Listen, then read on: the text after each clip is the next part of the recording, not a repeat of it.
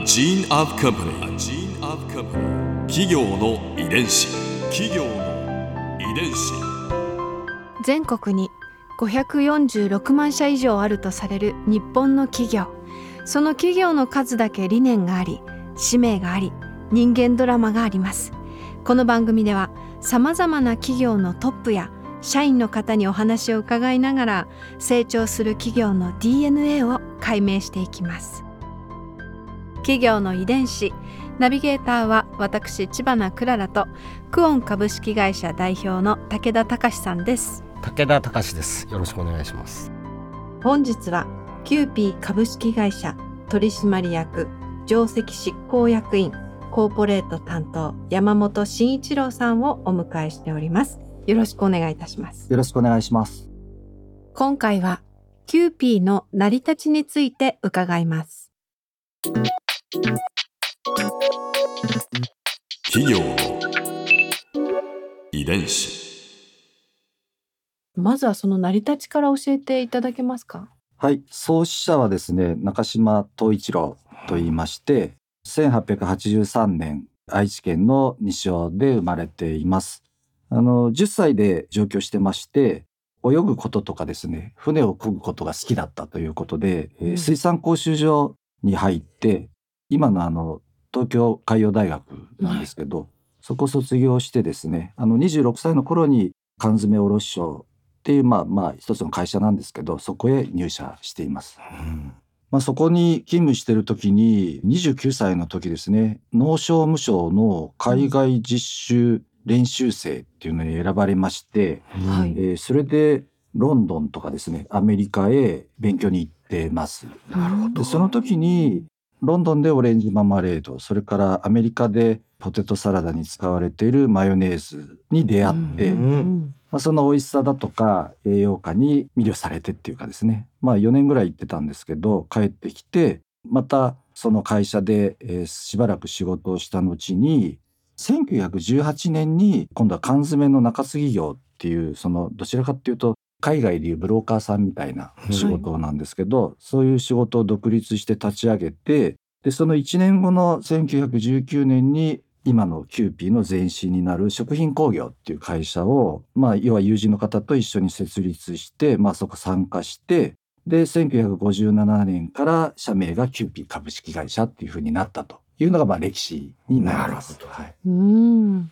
その29歳の頃に農商務省の練習生に選ばれて海外体験をしたことでマヨネーズと出会ったということなんですか、我々が聞いてるのはマヨネーズとの出会いはその1915年の11月ですからちょうどその海外に行ってもう帰ってくる年ぐらいなんですけど、まあ、アメリカのシアトルの近くにある工場で大正天皇のご即位の大典を仲間たちと祝う会っていうのがありまして、そこで食べたごちそうの一つが鮭の缶詰をほぐして玉ねぎを刻んだものにマヨネーズで和えた料理が出てきたんですね。うんでこれを食べて美味しいですよ、それ絶対。多分ね美味しかったんだと思うんですね。あのでそこでまあ非常に美味しくてマヨネーズについてまず興味を持ったそうなんです。うんでうんマヨネーズっていうのは卵とお酢と油をこう混ぜたものになるんですけど、もともと日本の料理には卵とお酢の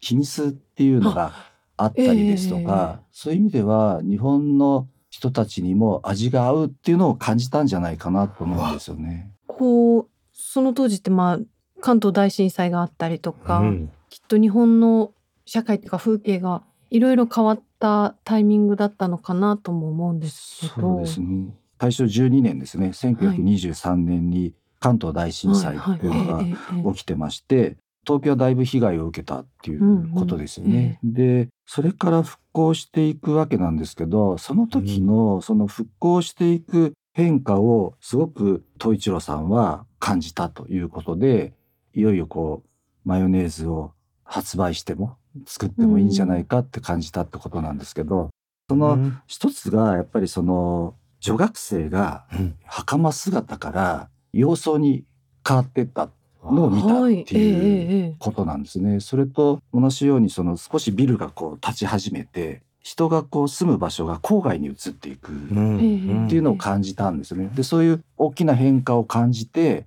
食も洋風化していくだろうっていうことを感じてそこでまあマヨネーズを出そうというのを決心されたということのようです。企業遺伝子創始者の中島東一郎さんはどんな思いを持ってらした方だったんですか、キュービーにはですね社税社訓っていうのがありましてはい。これがあの創始者の中島東一郎の思いを受け継いでるものなんですね。まあ今経営理念っていう形でみんな大切にしてるんですけどその一つがあの落業開越っていうことになるんですけどはい。これがあの我々の社税っていうことになります。ええ。でこれはあの志を同じくする人とその仕事を楽しんで喜びを共にすると。でそこに仕事のやりがいがあるっていうことを、えー語っておられてそれを表したものが落業開越っていうもので、そういう思いを持って仕事はしたいですねっていうことでそれが今でも社税ということで引き継がれています。どうしてそうした思いを持つに至ったんですか？まあ、会社が1919年からこうスタートしていて、まあ、結構長い間同じ仲間たちとこう仕事をしてきてですねマヨネーズも少しずつこう軌道に乗っていく流れだったんですけど、うん。今度その1941年なんですけど太平洋戦争というのが今度ありまして、マヨネーズもですね1943年から5年間製造中止を余儀なくされてるんですね。うん。ええ。で5年っていうのは結構長いんで。ええ。で、まあ、戦争も終わって戦後マヨネーズの製造再開に向けてですねいろいろ努力はしたようなんですけどええ。なかなかその原料不足で、まあ、当然ですけど物資不足ですし食料難っていうことで、うん。うん。大変深刻な状況だったっていうことですね戦争は。あった。で結局その中島東一郎さんとしては良い商品は良い原料からしか生まれないっていう思いをすごく持たれていて、ええ。その良い原料が入らなければマヨネーズは作りませんって強い思いがあったんです。はい。で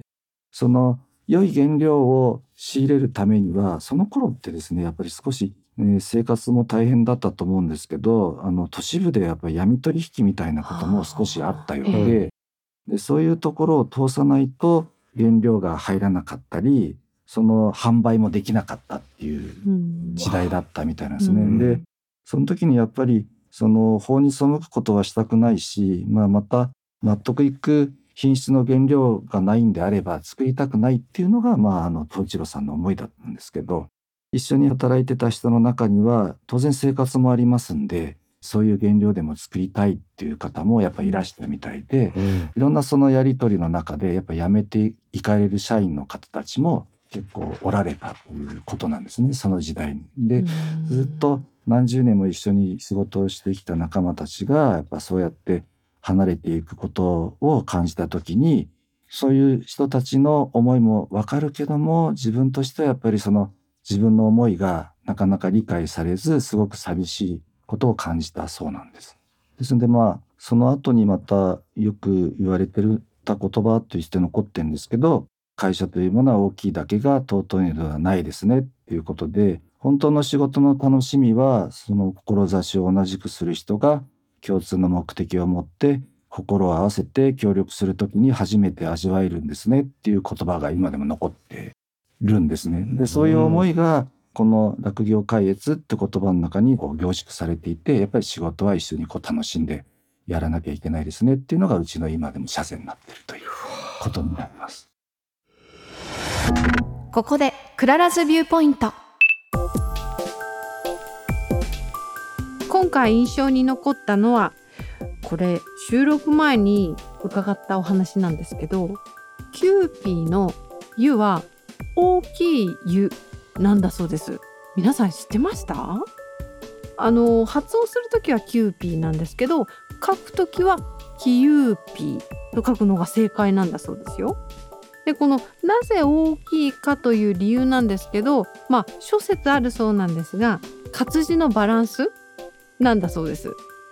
いやこれすぐに使えるトリビアですね。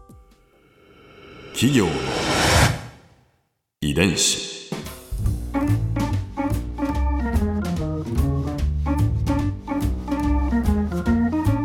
の番組はポッドキャストのほかスマートフォンタブレット向けアプリオーディでも聞くことができます。お使いのアプリストアからダウンロードして企業の遺伝子のページにアクセスしてみてくださいね。それでは来週もまたお会いしましょう。企業の遺伝子ナビゲーターは私千葉なクララとクオン株式会社代表の武田隆でした。